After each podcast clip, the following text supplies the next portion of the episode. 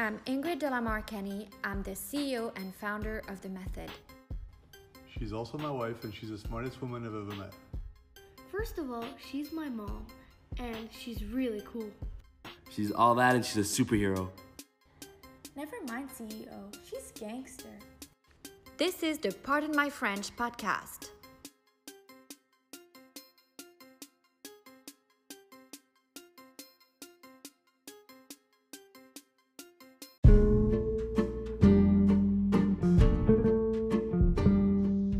On this episode, you'll hear about wellness, fitness, Frencholism, and lifestyle, a très fucking chic gangster podcast.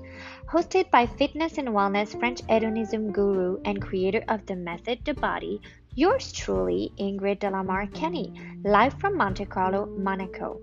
On this show, you'll find a mix of audio entertainment, including listener and audience questions answered about health, wellness, lifestyle, family, and relationships, and my French holistic tips to be healthy, have your best body, and transform both your body and your mindset into the happiest ever, as well as living la belle vie lifestyle like a chic French gangster.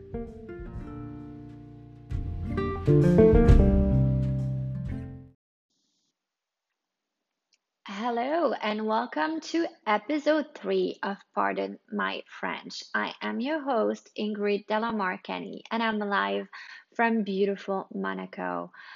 Today is Halloween, so I'm recording this for tomorrow, and I'm sitting here having a Halloween-themed tea, which is a love biscuit cinnamon tea with my Newland in it, and getting cozy as the weather is getting slightly colder here.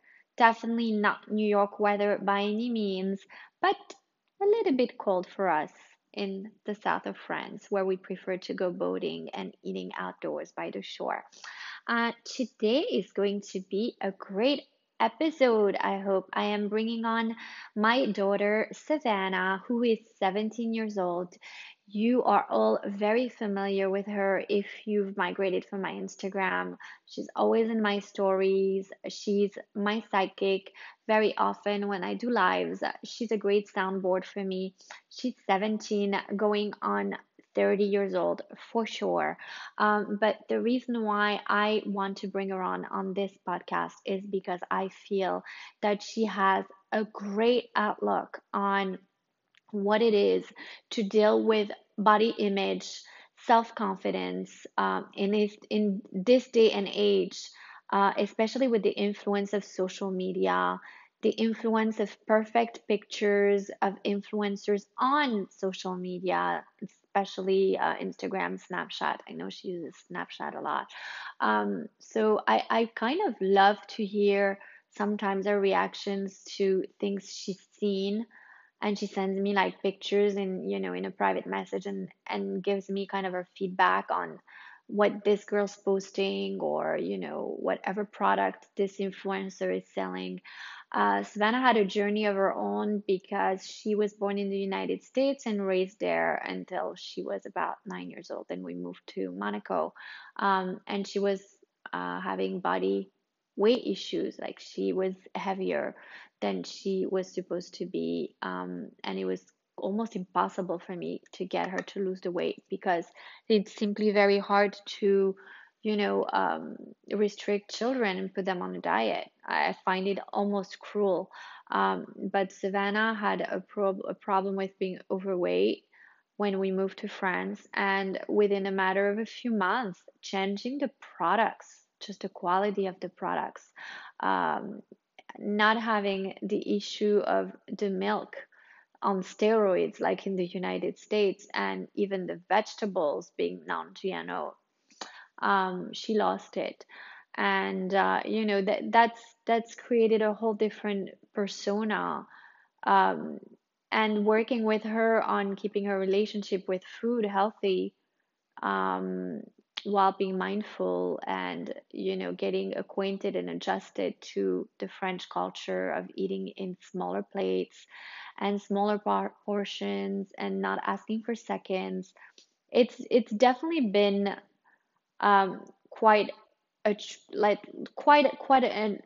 not a hard time, but it's been quite a trip, I want to say, quite a journey. And I'm happy that she'll be on to talk to you about that, because I feel like even women in their 30s that are a little bit younger than me can relate to Savannah's story. They can relate to her point of view when it comes to getting on the scale or waking up and having some days where she doesn't feel right in her body, or, you know, she compares herself to others, which we're working on now. But it's definitely going to be a fun talk, and a talk that can bring you in depth on how I, as a mother, also deal with having a child that's a different body type than me, but a gorgeous body nonetheless. So I definitely want to be talking when I bring her on later on during the show about how when I created The Method, I never set out to have an army of skinny, thin women. That was never the idea, and that's not even the ideal that I like in a body. I like toned, sculptural muscles and bodies, but they come in different shapes. And what's great about The Method is that it will give you the perfection and the perfecting within your body type. It's not trying to turn you into someone else or someone else's body. And I love that, because what this does, when a woman walks in, we're not telling her that she has to abide by any type of ideal or standard of what a thin, beautiful body is supposed to be. We're telling her she's going to be a perfect version of herself, a perfected version of herself. The transformation is a transformation of your body, but not into someone else's body. So that teaches self-love. Even as you're going through a weight loss journey or a transformational body journey, you have to keep the self-love and the love for your body. And that's what I teach my clients the minute they walk through the door. No matter what change they're looking for when they come to me, it's to have them understand that their beautiful body is what we're going to work with, and the result is going to be their body transformed into a better version of their body, never comparing themselves to someone else.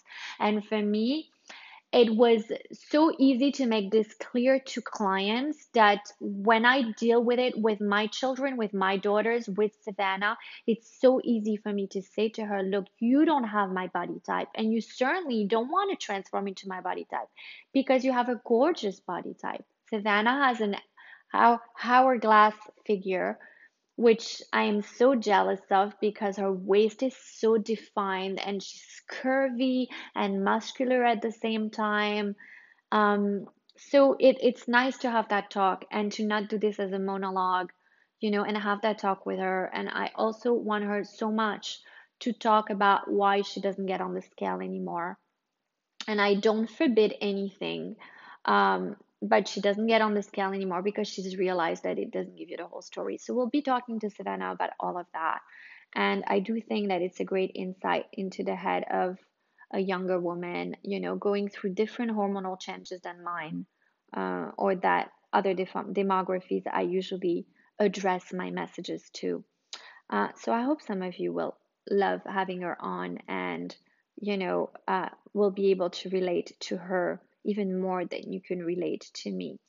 For this portion of the show, before we bring Savannah on, I want to answer some of your questions. And we even have someone with a voice message left on our podcast voice box. And thank you so much for all the messages you guys left. But I selected one in particular that I will feature and answer. And then on the show notes, I will leave the link again, so you can always go on there and leave a voice message with your questions or your comments, and we pick one that we think is really cool or really relevant to what we want to talk about, and we feature it and we answer it on here. One question here says, how do you build confidence when you're in the middle of losing weight? And it's Pia that asked this question. It's a great question. It's quite difficult to have confidence in the first place when you know that you need to lose weight. So I'm going to say it's all a question of anticipating that what's to come is best. Like, the best is yet to come.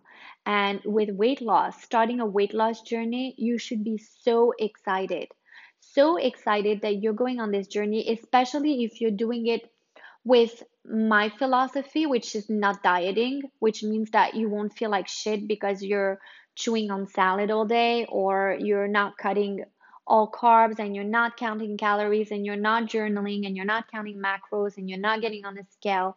So you're already pretty happy if you go my way with my philosophy on your weight loss journey. So I would say you wake up in the morning and you're very excited about this holistic, hedonist French lifestyle that you're going on, and get excited about your results, and get excited about what else is out there for you once your results start showing up. So being excited about your energy level, because when you lose weight, your energy level gets such a boost, and so does your confidence. So what I would say is the best way to feel and build confidence as you're in the middle of losing weight is kind of anticipating how good you're about to feel. And that's from day one.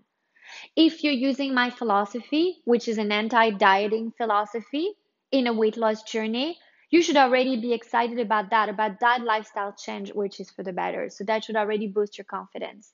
And then give yourself stuff to look forward to, like tokens of appreciation for your body and what it's about to become. Say to yourself, for example, I'll be able to get into these type of jeans, and I'm so excited about that. My skin and my complexion are going to look great. I will be able to cut my hair this way because my face won't be as round as it was before.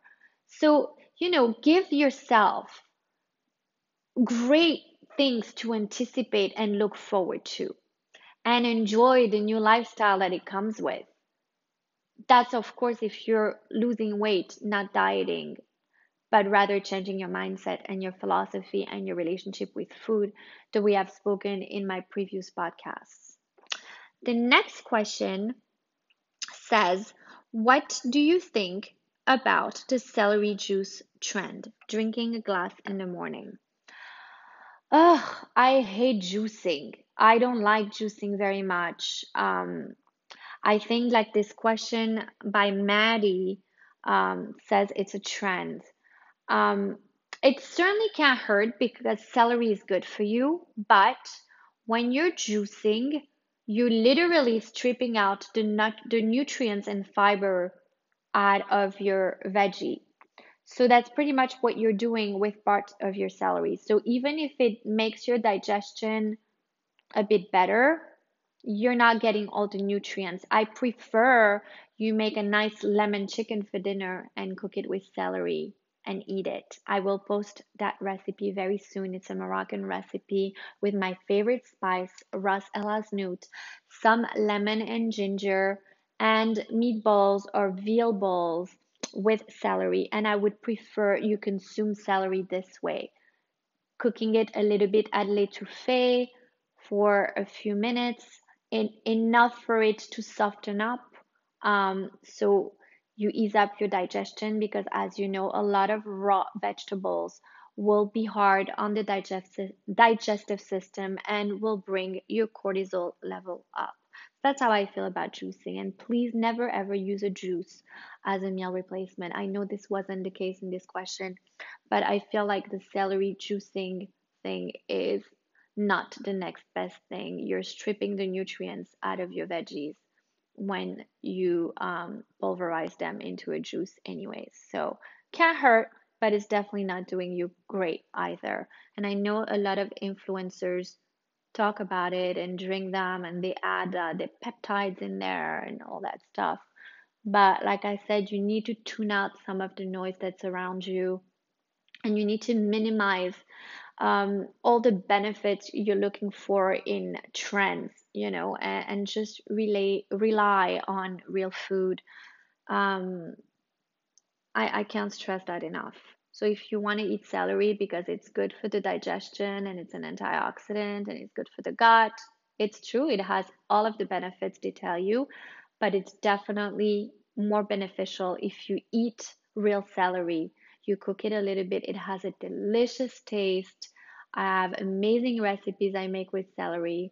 I prefer you consume it as a real food and veggie than in a juice. So let's answer some of our listeners' voice message on our podcast voice box. Hi, Ingrid. My question for you is all about meals. So you've talked a lot about how you don't go to the grocery store with a set list and you just kind of let the produce tell you what to create. Do you have any go-to meals that you could kind of break down the recipes for all of us who maybe aren't as creative as you but want to have a delicious and healthy dinner for our families? Hi, Melissa. Thank you for leaving a message on our voice box. Of course, I can suggest some of my favorite go-to meals in one day. So if you're not intermittent fasting, one of my favorite go-to breakfasts for a weekday where you have to be on the go and it's better to take time to eat rather than to prepare because, as you know, it's important to eat and keep your cortisol level low, so eat slow. An easy prep and fast breakfast that you can prepare is a plain Greek yogurt or Laban yogurt, which is Lebanese yogurt, which is a great prebiotic, and add some chia seeds, that's fiber, add some inulin in it. You can add a little bit of unsweetened granola, and there's a favorite brand that I will suggest in the show notes. And you could put a little bit of sucrine fiber syrup on that. And that's a great go-to breakfast, adding some berries to it. That's also fiber. It's so satiating, but it's also so great for your digestive system and your gut because it's prebiotic as well as the inulin, the yogurt. So the yogurt is probiotic, the inulin is prebiotic, the fiber, the berries are also antioxidants and fiber as well. So that's a great breakfast. I promise it will keep you happy and satiated until about 1 p.m. when it's time for lunch. One lunch that I absolutely love is having vibrant looking vegetables with beautiful color. I would love for you to prepare some string beans à l'étouffée. The recipe is on the member page and I will post the link again. And what that means is, à l'étouffée in French means smothered. So what you do is you cover your veggies as you cook them. Don't put them in water. Add a little bit of garlic, a little bit of salt, a little bit of herbs, and don't put them in water. Just cover them for a little bit until they soften up, but don't let them become dark. We just want them to soften up enough so they can go through your digestive tract easily. When you don't cook your vegetables enough, then your cortisol level might shoot up because the digestion becomes difficult. So the great thing about this idea to take with you to work, for example, is that you're going to have your string beans like a salad. So what you can do is once your string beans are cold, you can add a little bit of bell peppers on it.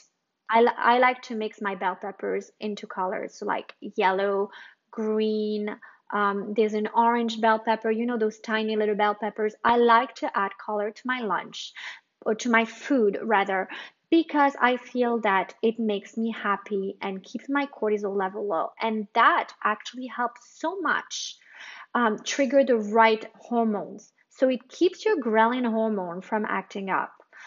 Because you like what you're looking at. So you're going to prepare your string beans, and once they're cold, you're going to put some bell pepper and red onion on it. Make sure your bell peppers are cute and have nice colors. And you're going to prepare yourself a little vinaigrette. And if you want to go a little bit gourmet, which I think is fantastic to feel happy about what you're eating, you can find some truffle-flavored mustard or truffle-flavored olive oil and prepare a very light vinaigrette. And what we do in France, and I will post a recipe, I always show it on my Instagram stories when I prepare it. And it's a big hit even with the kids. I prepare a light vinaigrette and I cut it with water. so it's not as concentrate. So you do that. And then on the side, you grill yourself some chicken. You can even eat it cold. So that's great. That's not something you have to heat up. So you don't have to eat it up, which is, I think, takes away from your worry about heating up your lunch. And the most important thing is to spice it up and give it flavor. So you could titillate your taste buds, and at the same time makes you feel satiated. By the way, giving yourself pleasure by eating makes you feel satiated. So don't just eat mechanically. Don't just eat a salad for the sake of fucking eating a salad and being a cow. I can't say it enough. You know, next time you want to eat a salad, just imagine yourself as a cow, and you're not gonna like that image. And that's exactly why I say titillate your taste buds, you know, put some spices on your chicken. So that's why I like Ras el Hanout, which means in Arabic, it means the best in the store. So Ras el Hanout, you can find it a little bit everywhere. It's become a trendy spice, a Moroccan spice. It has a bunch of the best Moroccan spices all mixed together. And you put it on your chicken, and all you have to do is grill it. Put a little bit of Himalayan salt on it. I will talk about Himalayan salt in other and the benefits of it as a mineral in another podcast, because that's quite a bit of information in this one already. And grill that chicken. And the other thing I want to say, if you're taking your lunch with you to work, don't put it in a plastic Tupperware. Plastic is not pleasant. It's also not French. Put it in a glass Pyrex. I don't care what you have to do to transport it, but see it as a self-care effort. And that's your lunch. And then for dinner, if you need to be making something quick, you'll be using exactly the same spices as the chicken I just described. And you're going to make some kefta. So kefta is like meatballs, but you just form them a little bit more in an oval shape, so you get a little bit more meat than a meatball. And you're going to add all these spices, and you're going to add cumin. Cumin is an incredibly tasty spice, and it's also good for you. And you're going to add maybe parsley, and you're going to add coriander, and you're going to put it on a grill or on a plancha, or on a Tefal pan or something like that. And you're going to cook it slowly. Now, you should know that the French eat their meat medium rare. They never eat it well done completely, because they want to keep the juiciness of the meat and the nutrients of the meat. So I know it's not very American, but I've learned to eat my meat medium rare. And it's also more satiating when you do, because your meat feels less dry, and so it feels more filling and appealing. And on the side, you can make a Mediterranean salad. And I'm very lucky because Savannah, my daughter, who you heard on this podcast, cuts all the veggies for me, and so we make like a small, almost like a Cobb salad with cucumber, tomato, red onion. We put a lot of lemon juice and citronnelle. And we add garlic, and we add mint, and some amazing European black olives or Greek olives. And we make this salad on the side, and we'll make another veggie, or we'll put some sweet potatoes with garlic and just, you know, a thread of olive oil, and stick it in the oven and make like sweet potato chips on the side, and maybe a little bit of hummus, homemade hummus if you have time. But if you don't have time, you don't even have to do that. You can buy some tzatziki, which is the Greek dip, and it's a great probiotic also, and use it instead of using any type of ketchup or anything like that. And that makes a very exotic Mediterranean healthy meal. So that's it for your question, Melissa. I hope I've answered it. We've all been waiting for this. Let's welcome Savannah, my daughter, to the podcast. Hey, Savannah. So, bitch, sit down. Be humble. I'm so fucking sick and tired of the Photoshop. Show me something natural like Afro and Richard Pro.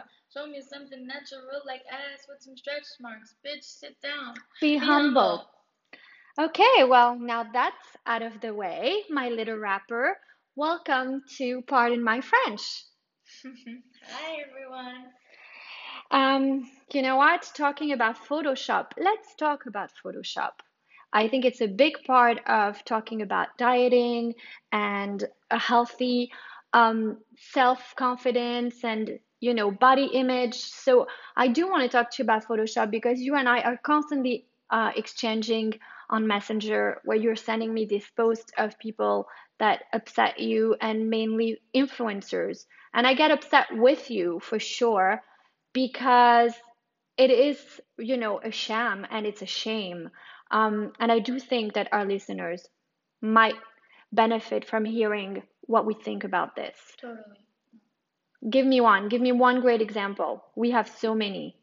No naming though. We're not going to shame nobody because I do feel that anybody that has to get to a point of photoshopping is dealing with a personal issue. Yeah. So we're not going to shame and name. That's not about judging, but it's definitely on the influencer level, like those social media influencer. What are they influencing? And, you know, why are they photoshopping to influence?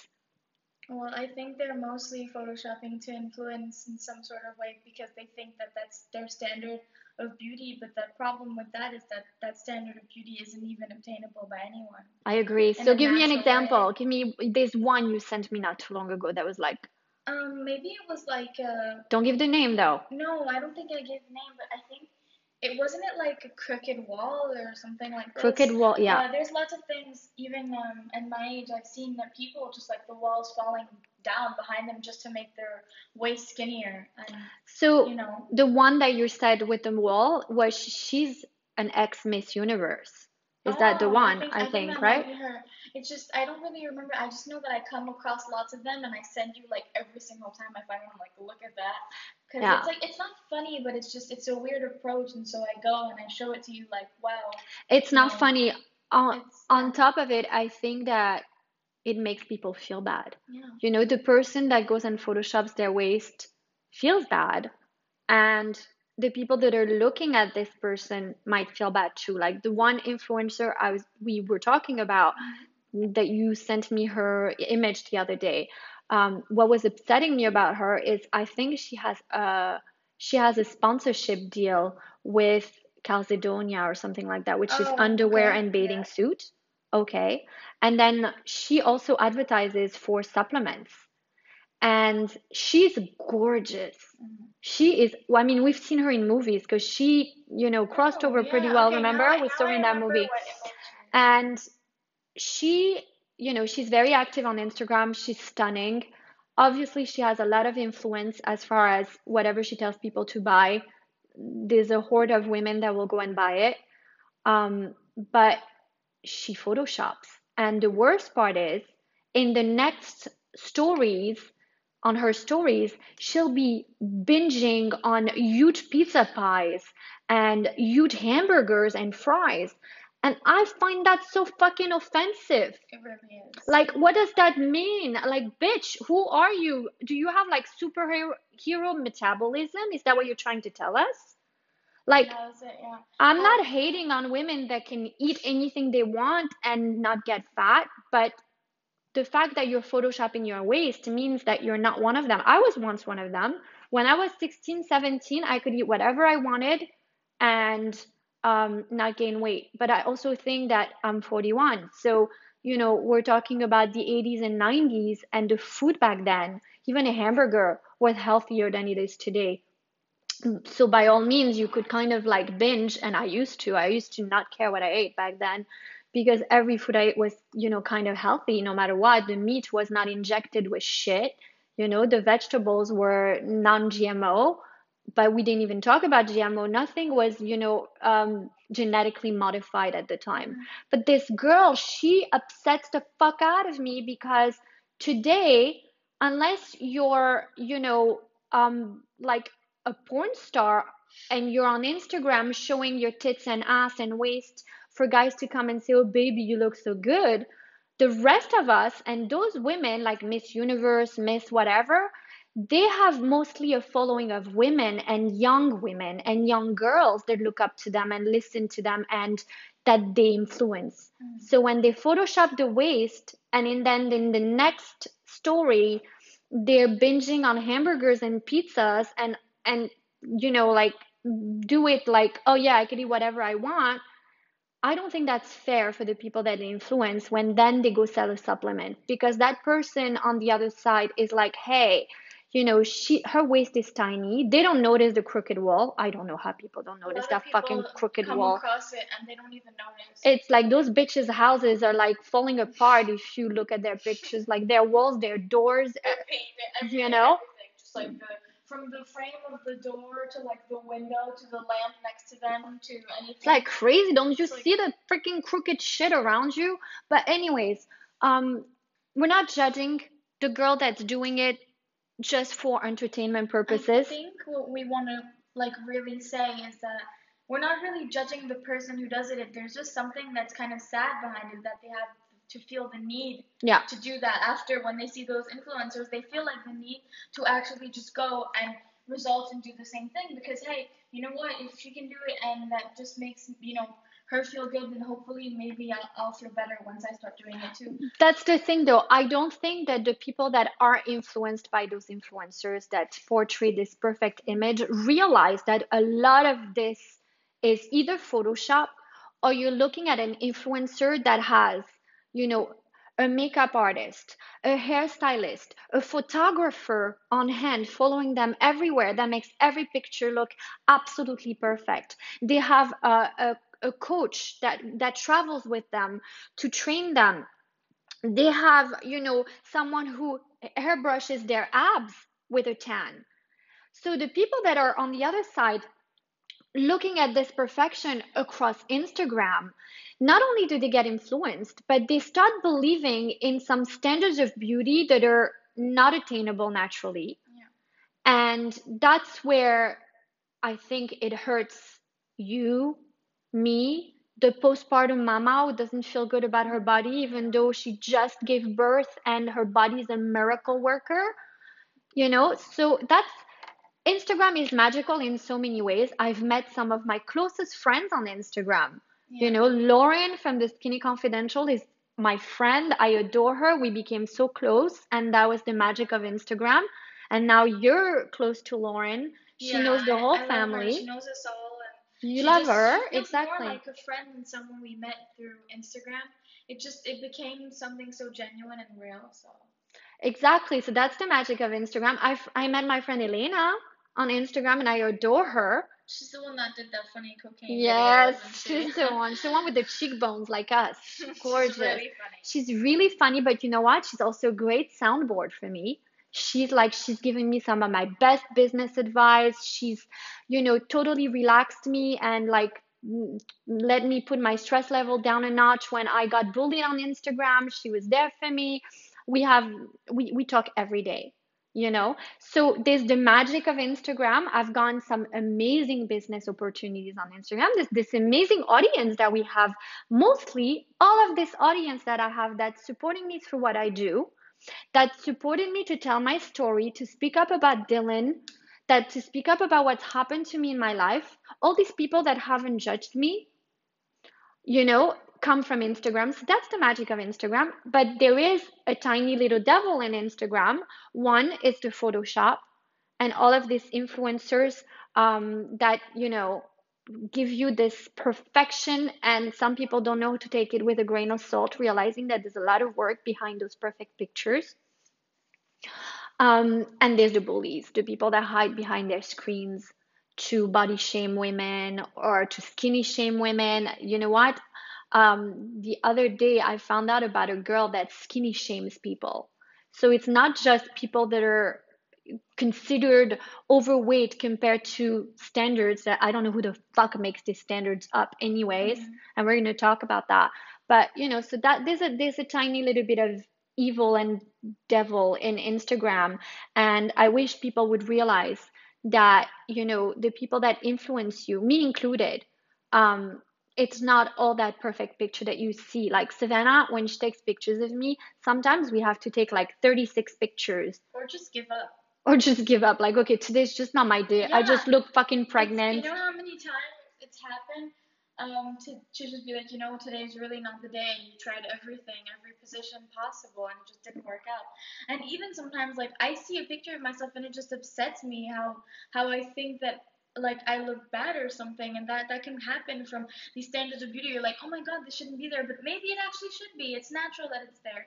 But you have, well, you know, it's like pictures are capture moments. So difficult. It's very difficult, but it's like, at which point do you decide to go alter it completely to look like a different person? And I mean, we do better our pictures with nice filters and, you know, denoising and lighting. And but when it comes to, you know, deforming your body to look like something else, and some people will say, well, that's because my body doesn't really look like that in real life. I look skinnier. The camera added some pounds.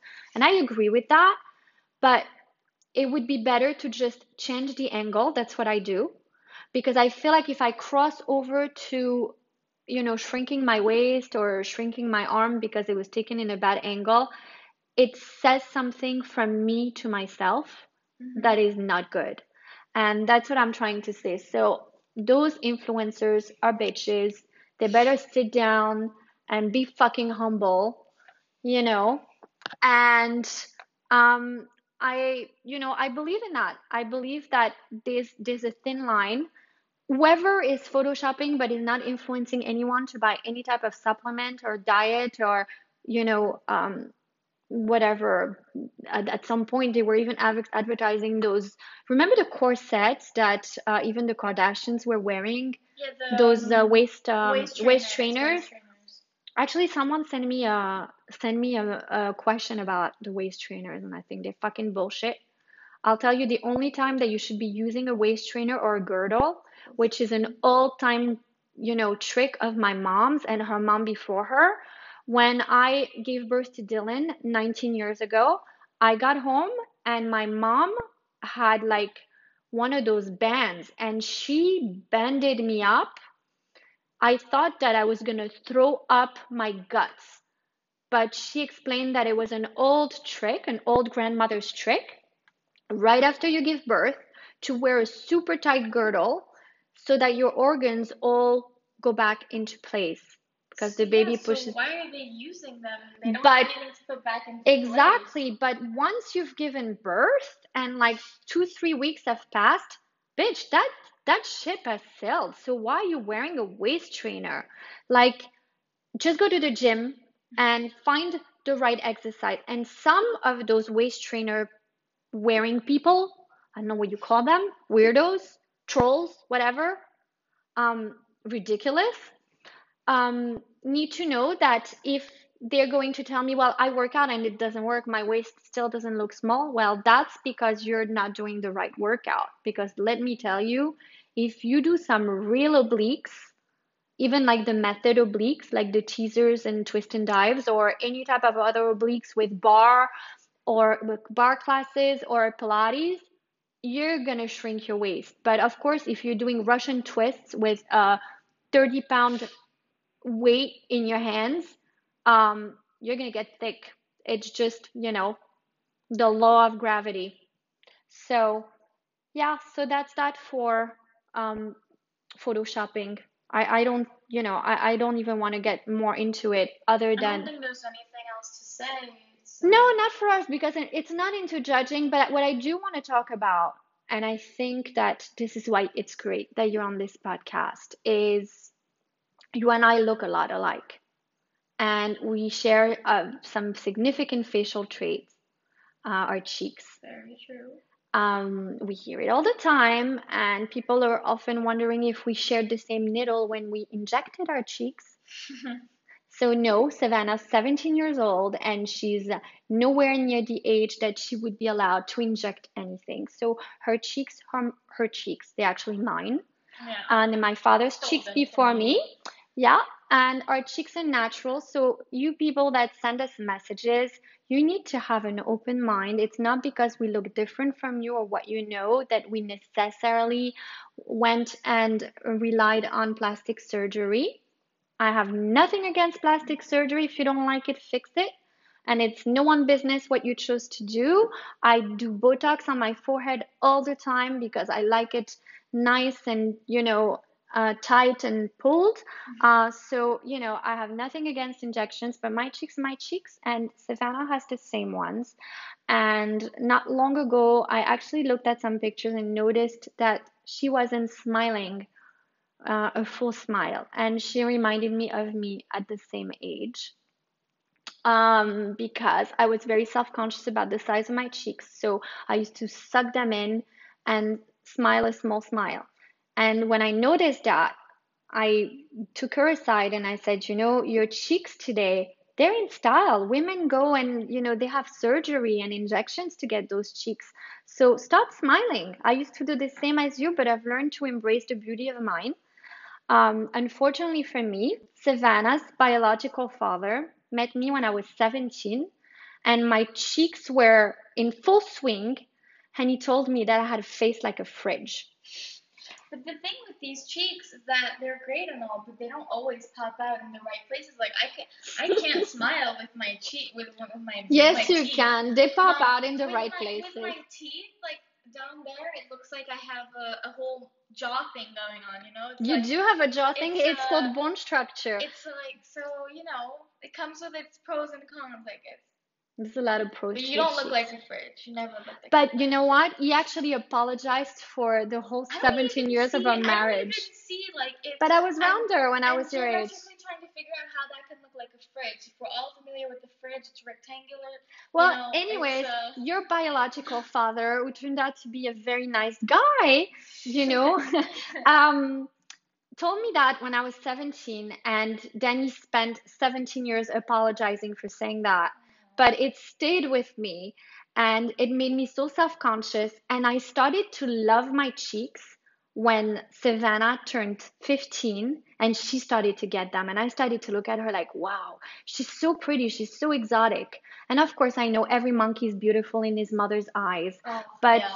Savannah's gorgeous, and I know she is because people tell me all the time, ooh, this one is going to be, you know, a big problem for you with the boys. And I think people are right. You already are. But, you know, so I noticed that you weren't smiling, and I wanted to address the fact that there's norms, and I don't know who the fuck makes up those norms, and I hate norms. And so, as I was saying, you and I have a lot of the same facial bone structure, but we definitely don't have the same body type, except you inherited my boobs. Okay, a little. Come on, your boobs? Yeah, you inherited my boobs. Okay, we're just being clear. I didn't inherit the full size. Mine kind of deflated when I went down my little body transformation journey, but I mean, yes, I'm happy to have a little bit of what I can call her boobs. Yeah, your boobs are hot. Anyways. Mom. Don't tell me you're coming on here on Pardon My French, which has been labeled explicit, and I can't talk openly about your hot boobs. You can, but it's and we could talk about your hot booty too while we're at it. Okay, Mom, thank you. Are you embarrassed yet? I'm not embarrassed yet. I'm pretty sure there's something embarrassing. Yeah, it's coming. Anyways, what I was saying is that you and I have a lot of the same facial, you know, structure and features, but we don't have the same body. And you've never, ever been jealous of my body. It's true. You've told me that a few times, asking how it's possible I haven't been jealous. But I know how it's possible because I have been teaching you and showing you, because we look at women a lot and we love women's body. We're always like on the beach like, wow, that girl looks hot. And we're not lesbians. We just love, I mean, you know, with the method, I have to love the architecture of the body. It's like it's something I'm passionate about. But I don't, like I said before when I introduced you, I don't know if you were here when I recorded it, but I was saying that when I created the method, it was never to make an army of women that look, you know, thin and like a stick and all the same. I knew and I wanted to sculpt different kinds of bodies and sculpt them all beautiful, but in their own ways and own categories, and one not more beautiful than the other. And I love your body, but your body is different from mine for sure. Of course, yeah. And it's never been an issue for you. And I think that for someone who's had No, I'm saying since you have the weight that you want. But now, yeah. But we're going to talk about that. I said it in the introduction. Yeah. I said that you had a weight loss journey and you were overweight. But I associate that with, the bad quality of the food in the States, because I didn't cook fast food. I didn't give you guys, as a matter of fact, we used to eat kosher back then. So you had never even stepped a foot into a McDonald's until we came to France, and you still had, body issues. Like you needed to lose weight. But like badly. But and medically. It was becoming unhealthy. Yeah, it was becoming medically and just physically unhealthy. For sure. And for me, it was such a struggle because I had never dieted. I always been mindful of what I eat, but I had never dieted. But I did find that even my body changed when we moved to France. I found it less inflated, I felt less inflammation in my gut. I felt like my hormones were even more leveled when I moved to France. And I know for sure it had to have the same effect on you, because we came here, you were 9 years old, I think. 10. Or 10, and that's a time that's hormonal. Also, you're like just about to have your period, and it took a few months and a little bit of mindful eating, but just the fact that we changed, the quality of the crops and produce and whatever, just the French products and Italian products, because we ate a lot of Italian cheese and stuff, it's Italy being so close to Monaco, and you lost all that weight. Yeah. Due to that change, it made everything really hard. My period even came later. Yeah. Because you told me something about when you do, excessive sports or something, it can do something to your hormones. Yeah. And the genetically modified, products, even carrots, even tomatoes, whatever, and the milk. I think the milk in the States brings on the period later than it should and all that stuff. So for you, the transformation came when we came to France. And, it's been amazing to see how we were able to build your confidence from there. Because I think when a person loses a lot of weight, part of their fat personalities stay with them out of habit. And they have a weird way of looking at themselves in the mirror, almost deformed way of looking at themselves in the mirror. And you went through that. I did, still struggle sometimes. I spoke to you about it a few weeks ago. Yeah, we do have these open talks about it. Wow, some days are just really bad, and I see an image of myself that apparently isn't me, because my mom tells me it really isn't, and I trust her 100%. Because when it comes to my weight, I told her to speak to me as my best friend and not my mom. That way, she's not subjective. You know what I mean? You always spoke to me. I'm more objective. Yeah, objective. Sorry. You always told me things as they were. And when it came to my weight, I was like, you can't be my mom. Be like, you're beautiful, all that. You need to be real and tell me if there's something I can do. And I was. And there were times where I was with a lot of love, but I had to be, and in France, when you walk around with a kid that's a little bit overweight, people here tend to judge you because it's not the norm. Being overweight in France is not the norm. So I remember when we arrived here, some people looking at me they could almost call social services on me. Here it's some. I think it just proves that you're not taking care of your child. No, it just proves that here obesity has not become the norm. In the States, they made it so easy for people to be overweight. Every portion, we always talk about that in the States, is, outrageously extra large. The clothing you find extra, what's it called? The plus size. Yeah. And in France, you don't have access to all this facility and easy, so it makes you become healthy. It makes you healthy in a way. Of course some people here are struggling with health issues for sure, but those people are considered to have a medical issue, whereas in France being overweight is a norm. And that leads me to want to talk about body image. It's super important for me that we discuss and we tell everyone how I got you to look at your body type as beautiful. and how, like, it's such a trend. And not even a trend. I think everyone's done that. I've done that in the past. Like, I've always, like, I've looked even at one of Gilles' ex-girlfriends and said, okay, you know, look at her body and look at mine, whatever. I think we all go through these moments of insecurity. But your body type, we've spoken about so much because it's different from mine. And I think I got you to really love your body type and embrace it and realize that when you started to do rowing, because you're in the Monaco rowing team, which I think it's an incredible sport. First of all, it's a beautiful sport, but it's an incredible sport. I don't even think I would be capable of, you know, doing what you do. And I think it's also great for the cortisol because you're on water. You're actually on water. It's great for cortisol. The pace is kind of slow. It's not a fast pace, but the efforts are monumental. I mean, you are strong. It's incredible. And you build incredible muscle. And we'll talk about that after because I want to talk about how, you know, you don't get on the scale. Yeah, it's important to speak about that. And I think it's important for people that are into fitness like us to realize that, you know, the scale doesn't tell the whole story. But let's talk about body types. I remember when you and I were having conversations about standards of beauty and how I felt like it was so distorted. At the time, it used to be super distorted by the magazines, and now your generation is dealing with something even worse in a sense because it gives you access on a daily basis, 24 hours out of the day. You have access to your phone and to apps like Snapchat and Instagram.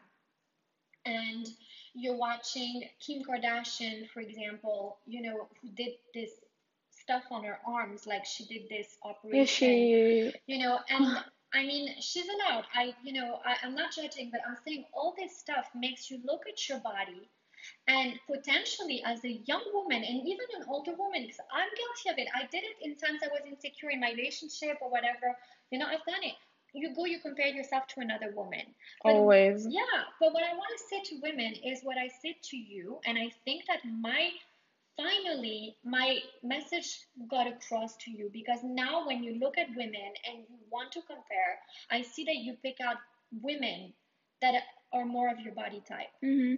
And that's so important because to me, I would compare your body type to the Latina, which you know I love. No. Because my favorite person ever, and you know how I think she's a goddess of beauty. You know who I'm going to say? Yeah, I do. Jennifer Lopez. I think her body, I mean, this woman's 50 today, no? Yeah, she's beautiful. But she's been beautiful since like 20 years ago. Like, she is stunning. She has abdominals. She doesn't have like saggy anything. And she doesn't have twig legs. No, she has legs. Muscular legs that are quite like, you know, not like twig or anything close to skinny. Exactly. And you know what? There was a time in her life where she was skinnier and I didn't like her as much. But your body, and I think that's how I got my point across to you, is very similar to hers. Oh, and so you and I, we can't compare our body types at all. And today, I give you this tool to look at someone who you think is absolutely magnificent and yet maybe doesn't fit the standards of beauty that you see when you look at so much social media. Mm-hmm. I mean, the noise of social media, you know, is draining to me. And then you have Gigi Hadid and the Jenner girl, what's her name? The one Kendall Jenner. Kendall Jenner and gorgeous girls, whatever. Just different body types. First of all, they're like, I don't know, 6 feet tall, which we're not, you know, and, you know, they're gorgeous, but they're gorgeous, each one in their own right and in their own body type. And I want women to know that even for my daughter, I had to kind of like take her perspective of what beauty is and explain to her that beauty comes in a lot of different kinds of bodies. And sculpting a body doesn't mean you're going to go and change the body type. You can't change bone structure. No, you're going to just enhance, you know. You can perfect it. Yeah. And any kind of body can become absolutely gorgeous in its own right. And it's in its own category. And that's exactly what it is with you. Like, you have this magnificent figure. So unlike my body type, your waist is more defined. technically. And I love that. And so I think that the fact that when you go compare yourself, and I catch you once in a while, like you have to, you know, I catch you once in a while because you're young, you're 17 years old, you waver and it's normal. And I'm like, are you comparing yourself to someone who's like 7 feet tall? Are you like seriously like, you know? I tend to try and find someone who can resemble like, I don't know, who I wish can like kind of define who I could be. But then I realize, like, you make me realize that I can't be like that and have the assets I have, you know. Honestly, like you wouldn't be beautiful if you were any other way that you are. Like people, you know, like they say, like you wouldn't be you without this. You wouldn't be you without this. Like you can't go and decide you want to take parts of people and decide that you want to put them on yourself. But see, that's why when I tell people like also about dieting, like people, you have to denoise. Stop taking in so much information. There's just so much you can process and apply at one time. I mean, people are going on the ketogenic diet, and at the same time, they want to go on a high-fiber diet, and at the same time, they want to be doing juicing. But is that unhealthy? To do all that stuff at once, at some point, it becomes counterproductive. Okay, yeah. You know, you're overwhelming, first of all, your brain. You're overwhelming your stress level because you have so many things you need to abide by. You're calculating, you know, macros and calories and carbs and having bulletproof coffees and whatever else. And I think you're overwhelming your brain. Mm-hmm. You're overwhelming your stress level, bringing your stress, your cortisol level high. You're polluting your life with a lot of rules that you shouldn't have to abide by. And, you know, it's kind of the same with the whole body image issue. You can't keep on looking at all these accounts without taking into consideration what's behind it. Yeah, some of it is genetics, some of it is, you know, some of these people, I mean, even some professional dietitians and nutritionists, sometimes you look at them and you're like, they tell you, okay, so if you do my diet, you can spend less time at the gym. And, you know, it's like, for me, that's such bad advice. I'm not saying, and you know, if you've listened to my podcast before, if you've seen everything I've published on Instagram before, you know I'm not one of those people that's all for gym rats, people that spend a lot of time at the gym. Of course, yeah. I think that extreme exercising, you know, eventually is also counteractive and makes people fatter because it brings the cortisol level high because you're abusing your body, you're punishing it instead of nurturing it. But telling people to diet so they have to exercise less, it's like, it's really that cupcake America. Yeah. You know, I always say that. It's like a, you know, mentality. Yeah, yeah, totally. Like, and you didn't lose weight? Oh, here's a cookie anyways for trying. Yeah, in France, crazy. The mentality is like so different. We don't reward when there's no result in a way. And I'm not saying that there should be a reward for losing weight. That's not what I'm saying. But it's like in the States, it's like everything is honky-dory. Sugar-coated, you know, maybe? Sugar-coated. And I find that that's so wrong because the more you sugar-coat, the more your waistline is going to get fat. So telling people, if you have my protein powder and you go to the gym for only 2 hours a week, then you'll build more muscles because you're feeding your body protein powder, that's fucking bullshit. Okay, that's like the most bullshit thing I've ever heard. Straight up. And I mean, straight up, if you think some of the infomercials you used to hear 10 years ago, selling you some really serious, like, okay, if you're going to believe that shit, then I have a bridge to sell you. Seriously. Like, no. So we need to stop buying into fads and magic stuff. So when we were talking about sugar coating, it's also like the magical pill thing. Like, please stop. Everything is a labor of love. I don't want to say hard work. I hate the idea of having to suffer to be beautiful. That is an old saying and it's bullshit.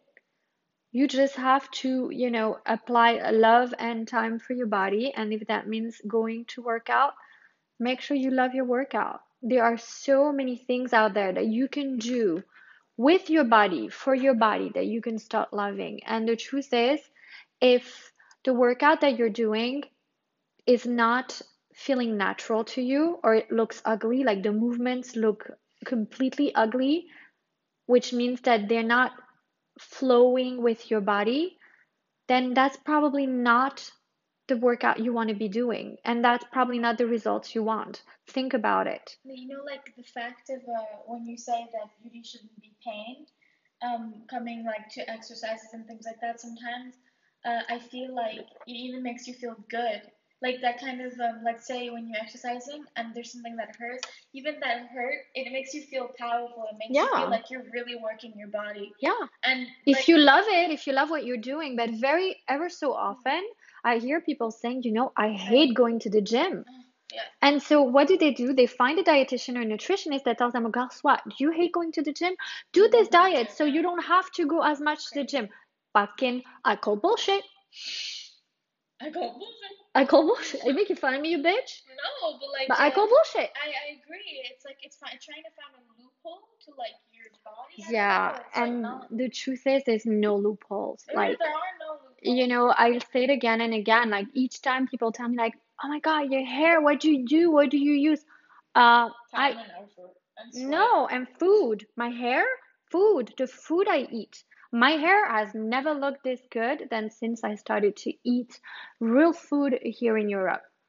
Like, I didn't have a love of vegetables the way that I do here, because the vegetables, even, look, Mamie, my mom, she calls her Mamie, her grandmother, is now visiting here from Miami, because she lives in Miami. And the first thing she said when we sat at lunch today, she was like, ah oui, les légumes en Miami sont dégueulasses. Yeah, so that translates to vegetables in Miami are freaking disgusting. She feels like she can't eat meat. She feels like she can't eat proper fish. Yeah. She feels like she can't really get anything. And yeah. And the thing is, she's way too like old now to go on the internet and look for a farmer that's going to deliver to her. But actually, I think that now I've given this advice to so many people, and her being French, she still manages to be like thin and, you know, healthy. But she does miss the real good stuff. And I think I'm going to go and look for a farmer somewhere around, even, you know, outside of Miami to deliver it to her. Because you know what? I think it even, speaking about that, kind of made her unhappy. Like just thinking about how good the food is here and how she's not able to obtain that fruity peach that's actually a real one when she wants one, or just you could tell that it wasn't something she's used to because she's used to. But there are ways. So if you are young and living in the United States, you can go out of your way. The way you would go out of your way to go to a certain makeup artist or to go get veneers on your teeth, because it's true. People in the States go out of their way to go get injections. Sometimes they fly to a different state to get a nose job from the perfect doctor or get a boob job. But for their vegetables, they go around the corner. So it's like, it's about changing your priorities. So my mom, you know, she's 79 years old today, so she really cannot go out of her way. I would need to take care of this for her and make sure that I find some farmer somewhere that can deliver it to her. And I'm going to do that because I do believe that it adds years to your life for sure. But, you know, as far as my listeners are concerned, if you're going out of your way to go to a gym, to go attend a certain Pilates class with someone famous, if you're going to, to a certain plastic surgeon that's, you know, an hour and a half away from where you live, then you can give your body the courtesy of going out of your way and far away from around your corner to find better fruits, better vegetables, better meat. Don't just go for labels that make your meat a little bit more expensive because it's grass-fed, supposedly. That's too easy to believe what's on labels. Again, if you're going to believe what's on labels, then I have a bridge to sell you. All these supplements that you guys are buying and you don't even know what's in them, and the protein powders with the whey. Whey is not all that good for you. What is whey? It's shit. Okay. Not always, but most wheys are definitely not something that someone regular like you and me needs to be consuming. Originally, the Arnold Schwarzenegger time with the bodybuilders, they needed to supplement with protein powders. to build those huge muscles. But they were also very careful with their... There's the word, bodybuilder. Bodybuilder.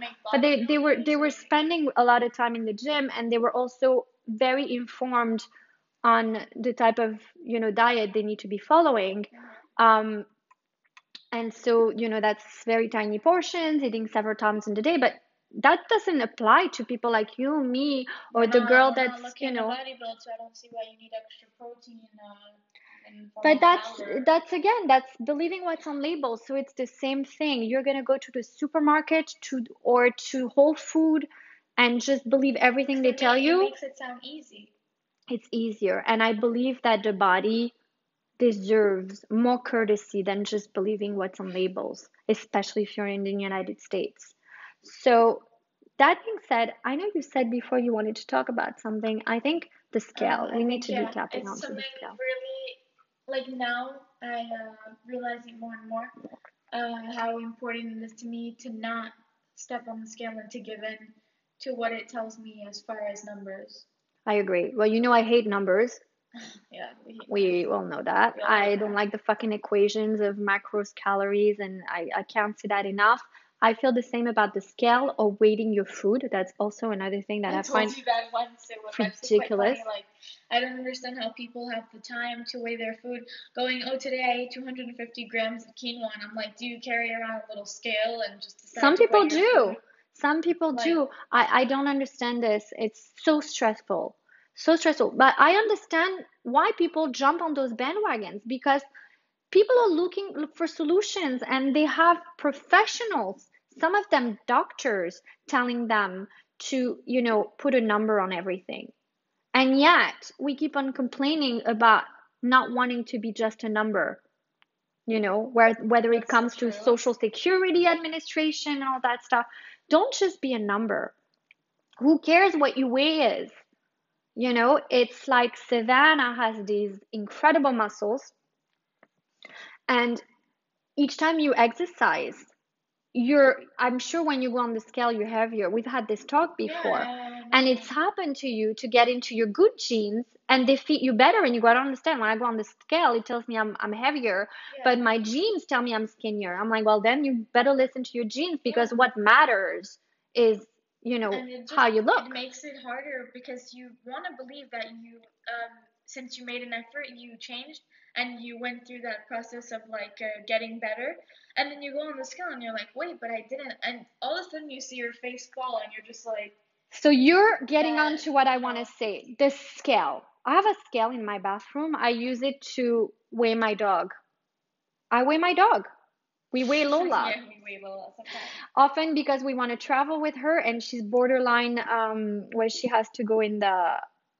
like with the luggage, so we weigh her, but I don't use the scale for anything else. And the reason for that is when you go on the scale in the morning, you're literally putting yourself through a lottery, a roller coaster every morning. Like you're playing the lottery. Are you going to be happy or sad? You get on that scale, and the number that scale is going to give you is going to define if you're happy or sad, if you've been bad or good. Why give so much power to an instrument, to a number?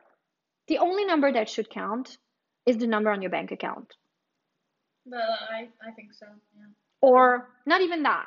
The only number that should count is the amount of likes that you have. No, I'm just joking. That doesn't sound right. That was like going actually, we just said. Yeah, like... Actually, no. There's really no number that counts, and certainly not the number on the scale. It's just the scale lies. There's so much that comes into effect. For example, when you're about to have your period, your water, exactly. So you'll be about 2 pounds more. Like, so who has time to go and start making graphs and statistics of how the scale was affected? So that's the big thing that's happening. It's like people get on the scale, then they realize they gained a pound or two, so they start trying to justify by say, well, better maybe because I had like so much water. And can we talk about water? Do you know that people go and do this water drinking challenge? No. Yeah. So somebody asked me to talk about cellulite, and I'll talk about it maybe in another podcast. That's a lot for today. Yeah. But cellulite. Some people go on this water drinking challenge. Like some motherfucker just made up a challenge telling me how much humanly I should be drinking. So they determine that you have to drink like 3-4 liters a day. And so people go and bring themselves to a point of barfing, yeah. But they've drank the water and they won the freaking challenge. What's that like? It's like an ice bucket challenge. No, it tells you that this will make you thinner. But guess what? We have an intuition. Hello. It's on the shelf over there. Can you go get it? Okay. No, but seriously, sure. You have an intuition. If you're fucking thirsty, you drink. If you're not drinking enough, you know you're not drinking enough, so you go drink. But like, don't go gobble down water more than you can actually bear. You know, your bladder, your kidneys can only handle how much your body wants to handle. So if you don't feel like drinking, but you know you really need to be drinking more, drink a little bit more, but don't go challenge yourself. Yeah. Like, what is this lottery playing with scales and challenges with your body and resets on Monday mornings? Like, you guys, are you like serious? And then they want to make sure that we're different from robots, but we do everything to connect ourselves to them. We're programmed. You know, like, we follow numbers such as the ones on the scale. We accept weird challenges, you know, that make us do things we don't necessarily want to do. We're basically programmed by things that were defined only, you know, years ago. Like, literally things that are new to us. Like, I never heard of this challenge. I love how you become an expert, but I've literally had to, like, teach you all this stuff because you were jumping on those bandwagons before. I'm not going to lie. At, like, maybe 16, I thought it would be, like, a good idea. You know the myth that tells you that if you go pooping, you'll lose weight. I thought that it might be a good idea to try laxatives, and everyone was like, that's the dumbest thing I've ever heard. Not everyone. I said that's the dumbest thing I've ever heard. And I don't know why, but there's like this weird thing. It's like new trends come in every day, and one goes and one comes and and now okay, we spoke about fiber so much because, you know, like I come from a French family, so you know, our diet is high fiber in France. And then I spoke a lot about fiber, and then Lauren spoke about fiber, and it's become this huge trend. And yeah, it's great that people are becoming aware that fiber is good for you and prevents a lot of cancers and cholesterol and all that good stuff. But now we have created a trend of fiber assholes. Have you ever met them? Because I've met a few. There's fiber assholes that send me messages, and they have the weirdest fiber calculations. Like I mentioned it in one of my previous podcasts, so I'm not going to repeat it because people will feel like they're hearing the same thing over and over. But you have some people that are literally putting fiber in like a high carb food, like carb rich food, thinking that they're diminishing the carb intake. Like, and so they're stacking pancakes. And I want to talk about those portions. And it's like, I call them the fiber assholes. Those people that are going to go eat like 100 grams of carbs a day, which is insane. They take the fiber and they're like, if you subtract the fiber from the carbs, it makes a good number of carbs. Or whatever, I don't know. It's like I always say, it's like this equation is like the square root of bullshit. But what we have to talk about is that the same goes for inulin. The inulin that we sell, that we recommend, tells you to have 5 grams. Those 5 grams, so that's 5 teaspoons, gives you about 27.5 grams of fiber a day. That's as far as I'll go with numbers because I don't give a shit what the fuck that means. All I can tell you is the reason why it doesn't give you the whole 35 grams you're supposed to have per day, or you could have more if you want to, is because I felt like people need to go get their fiber from real food and don't rely on inulin. So if I see your order coming in after a week because you already finished your jar of Simply Inulin, I've put a label on you that you're an asshole. You're a fiber asshole. Unless your whole family is using that jar, you better not finish it in a week. No, but seriously. So yeah, you know, like everything with moderation.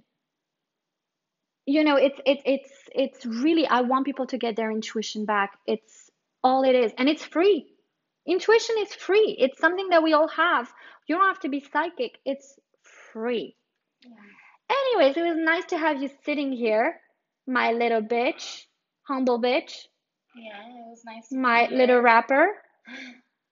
I had a good. Oh wait! Can we talk about your boyfriend situation? No. Yes. Somebody asked about the other day when I was doing a live. Oh, we can talk about your boobs or your booty. I was like, we're gonna talk about both. Yeah, anyways. Anything that makes you uncomfortable, because that's fun. Don't give me that look. I wish you guys could see that look. Anyways, somebody asked how I deal with boys in your life. It's very simple. There are none. Wait, let me go take out my violin so I could stop playing and crying. Can you get you a tissue with that? Yeah, please. You know why there are none? Because Savannah is not giving into the slut trend. Yeah, you know that's what it is. That. I mean, I used to follow trends on other things like fitness, but I guess the slut trend is the only thing I've never tried. No, but what it is somebody asked me that question during the live the other day, and it was a good question. She said she's a mom and her daughter is about your age, and she was worried about all the boys that are swarming around. And we do have boys swarming around you, but you kind of reject that whole Instagram, Snapchat, private message that vanishes generation. And I think it's important to talk about, even though that's not my specialty, I'm still a mom.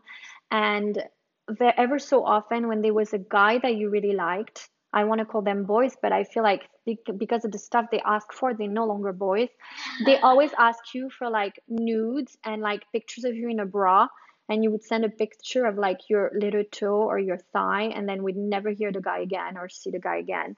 And I think that's contributed to you not meeting the right person yet, and me worrying a lot less about you because you just don't want to give in to that, you know, sending of nudes and bras on the vanishing Snapchats. Of course, I'm happy in a way, you know, to like, let's say, differ myself and not like diminish myself to something I'm not, which would be, you know, something like vital. I don't think it's nice for me or for anyone's reputation to go around sending myself my boobs or anything that wouldn't concern anyone, and that's all they want from me, then they obviously have an issue.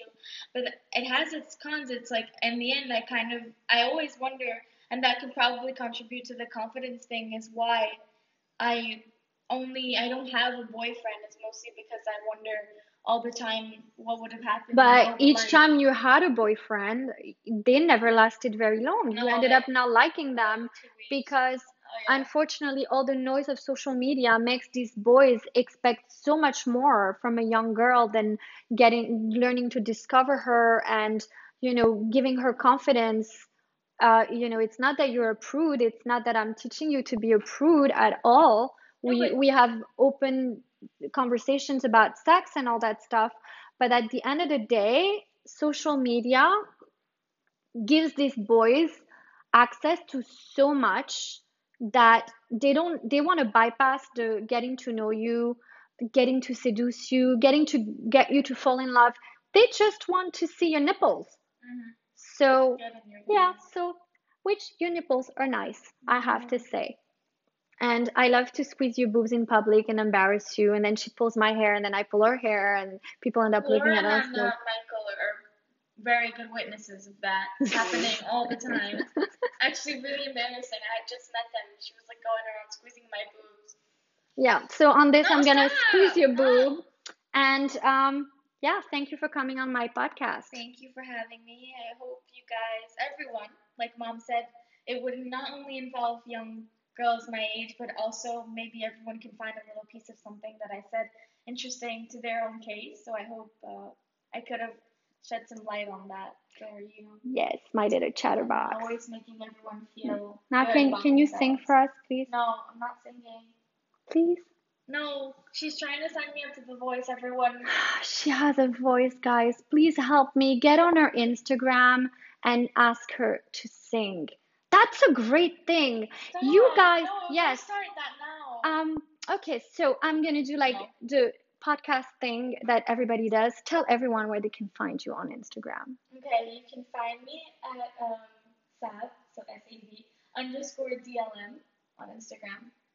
Yes, guys, go follow her and ask her to sing for us. She has the voice of an angel, and I promise I'm not just saying that. Mom talking, everyone, just remember that's just mom talking. Love you. Love you too, bitch. So before I go, I'm going to answer one last question because that's one I get a lot, and I feel like a lot of people need to be informed about this. Ken Smith asked, your thoughts on soy products. And I do have thoughts on soy products because those thoughts are related to hormones. Let me explain. Soy is known to have an effect of an estrogen mimicker. So you have to be quite careful when it comes to soy. It contains phytoestrogens. And for females, as much as for male, it can disrupt the endocrine system. So knowing that, if you are someone that, for example, is a vegetarian, so you consume a lot of tofu and a lot of soy products as an alternative to your other proteins that you're not eating, and you feel like you're gaining weight, like I have people who've told me, women who've told me, when I became a vegetarian, I gained a lot of weight. That can and may be from soy consumption because it's an estrogen mimicker, and estrogen mimickers increase estrogenic activity, and that will make you gain weight in your midsection, which is what I call your hormonal section. I've spoken about that before. So you want to be careful with consuming. A little bit of soy is great, and it has a lot of benefits, health benefits, but you want to be careful with constantly eating healthy food with traces of soy in it because of those estrogen mimickers in them. Yams also have some estrogen mimickers in them. So you have to be careful if you're obsessed with yams and you eat a lot of them. So I would say soy is okay if you have it once every 3 months, but if it's in everything you consume, like your lactose alternatives, or, you know, in your veggie burgers and any other types of other alternatives you may use to consume less meat or less lactose, then you might want to be careful because too much consumption will affect and disrupt your endocrine system. So just be careful with that. And that leads me to want to talk about stevia and truvia. Stevia and truvia also have estrogen mimickers. I've had people that have consumed it long enough that it's disrupted their periods. So you might want to be careful with those. They are what we call a healthy alternative to sugar, but I kind of disagree. There is no sugar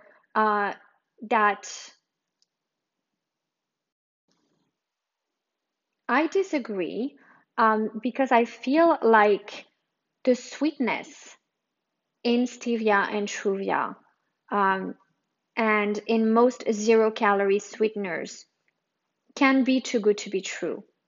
And sometimes your gut instinct will tell you so. Like sometimes if someone says, oh, you want a sip of my Diet Pepsi and that's all that's there, I'll have a sip. And I'll feel like something is so off with that artificial sugar taste. And my gut instinct, and literally the gut tells you that something is wrong with it. So I would say to be really careful with those stevia and truvia consumption. A little bit is okay. But the problem is that when you have them at home, you start feeling okay baking with them and putting them in your foods and your yogurts and your pancakes. And your coffee and your tea, but at the end of the day, the body is programmed to release insulin when your mouth tastes sweetness. So even if there's no sugar for the insulin to metabolize, I really would worry that it remains in the bloodstream and potentially leads to hypoglycemia. And hypoglycemia is also, you know, bringing on anxiety and hunger, which comes from cortisol rising. But most importantly, you need to know that stevia and truvia do have estrogen mimickers. So if you are one of those people that's constantly buying things with those sugar alternatives, Even the sucrine that I use, it has a trace of stevia, a trace. The rest is made out of corn, but still, I consume it very little. I'm very careful with that stuff. The rest of the time, when I go out for coffee or whatever, I'll just ask for some brown sugar. Like, the fuck, you want sugar? Just eat sugar. Just don't eat too much of it. But abusing of diet products that contain stevia or truvia, my friend Dara the other day was showing chocolate chips, and they had inulin in them, and I was so thrilled. And then I went down on whatever she was showing, and she also said, she said, you know, I'm not liking this, because I had told her about the stevia and truvia, and it had stevia, I think, in it. And we were like, oops, now you're making chocolate chip cookies that are gonna fuck up your estrogen levels. So that's great. You want to be careful with those. Even though you see me using sucrine, which is not a high concentration of stevia nor truvia, it has a trace of it. Even with that, I would be careful. I would prefer you use brown sugar, a little bit of it, you know, unless you have a health issue or, you know, diabetes or anything like that. But even with diabetes, you should be careful with those sugar alternatives. You know, for me, my gut instinct just tells me to not use those.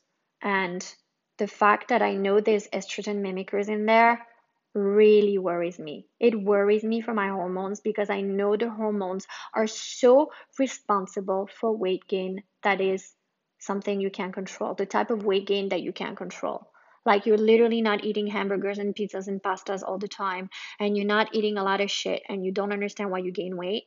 Then it's your hormones. And if you're one of those people that's so, you know, health-minded that you use sugar alternatives thinking you're doing a good thing, and you might be doing an awful thing by consuming them, just be careful. I think you need to steer clear of any type of artificial sweeteners, even if they're deemed natural, you know, just to be on the safe side, I would say. You know, it's important to kind of use your intuition. You must know. I've tasted some diet products that are good for you, that have fiber in them and all that good stuff. And then when you taste them, they're extremely sweet. And then the package says no sugar added. If it doesn't taste like sugar, then there's no sugar. But if it tastes sweet, then worry that they tell you it's not sugar. Then it's definitely some kind of other shit you shouldn't be putting into your body. You know, there is some interesting stuff I've read about where at some point stevia, there's an author, I can't remember the name of the book, but stevia, she deemed it illegal in a specific carbohydrate diet, because she says that stevia molecular structure resembles that of a steroid. I believe in that. I've had a lot of clients who were swearing by stevia and truvia, making baked goods, you know, gluten-free stuff, and gaining weight, and periods completely messed up. And that's because they were consuming so much of it, and they were consuming products with it, because they got so excited to find products with no sugar added, but rather stevia and truvia. And guess what? It totally fucked up, you know, it totally fucked up their hormonal system. So you want to be careful with that stuff. You have to know, my mom, she's diabetic. It's not a big deal. Like, you can't even, she doesn't get the injections or anything like that, but she takes medication for it. And she found that stevia and truvia have an impact on her blood sugar levels. So it spikes her blood sugar, like other sweeteners. So I would say just be careful with that stuff. And it was important that I talk about it, because I see so many people even preparing their inulin coffee with those. And I would say the worst of all these evils is going to be the sucrine, which I use once a day. But if I'm going to have a coffee again in the afternoon, I'm going to use real brown sugar. I mean, a half a teaspoon is not going to make you fat. Use brown sugar. That's what French people do. They use brown sugar. It's very, very classy and chic to go for a coffee and ask the waiter, garçon, Je pourrais avoir un peu de sucre brun, s'il vous plaît. Can I have some brown sugar, please? So, you know, franchise yourself and ask for some brown sugar instead of putting estrogen mimickers in your body. And be careful with all these, you know, powders and supplements and stuff that claim to have no sugar added but taste very sweet. You might be fucking up with your estrogen. You might be fucking with your estrogen. You don't want to do that. It's so crazy how much stuff, you know, involve the hormones, and yet we never talk about them. So it was important for me to answer that question. I hope you enjoyed this podcast. We're on podcast number 3. I hope I'm getting better at it. It was fun to have Savannah on. Next week, Gilles is coming on to talk relationships and a second chance at a happy life and at love. I definitely am going to grill him about his ex-girlfriends. So if you're one of them, feel free to leave a voice message on the voice box. That would be fun. It's going to be a fun episode. If you have questions about relationships or, you know, eating healthy together, living a healthy lifestyle as a couple, anything that has to do with love and relationships and getting the guy's side of the story, or if you want to bust these chops with me, leave a message or send it on Instagram and we'll be sure to take some of your questions. You know, you can get the new link. I haven't spoken so much about it because I feel like you guys are already experts when it comes to inulin. So, you know, you can find inulin on the website. Again, we will put the link on the show notes so you guys can access the website and get your inulin. We ship to the United States and everywhere else in the world. I'm trying to think, has anyone asked me questions about inulin that I could answer on here? So you guys can get your answers. I think I get a lot of questions about dosage when it comes to inulin. And I have spoken about it earlier in the podcast, in this podcast episode. When it comes to dosage, it's 5 grams a day, which is 5 teaspoons or 5 serving scoops. And you can go over it because it's fiber and it's natural fiber. It's pure fiber from artichoke root, Jerusalem artichoke root. But what I would say is the only time I go over it is when I add a little more in my food, like my omelette or my soup, because I've had it in my coffee and my tea earlier in the day or whatever. So if I add it in food, I might go a little bit over those 5 grams. But on a regular basis, I prefer you get the rest of your dietary fiber for the day from real food. I really can't stress that enough. And maybe that's not very commercial, but like I said, don't be a fiber asshole.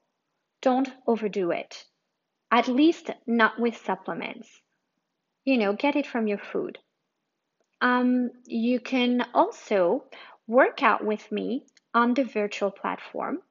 All you have to do is click the link on the show notes to have access to signing up for the membership.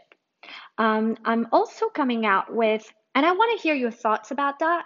I'm coming out with short videos that we will put up for sale for you guys to buy so you can work out with simply a towel. So it's a version of the method that looks like the flash workouts. So if you haven't tried my free flash workouts, go in the show notes and go try them. All you need is a mat and a towel.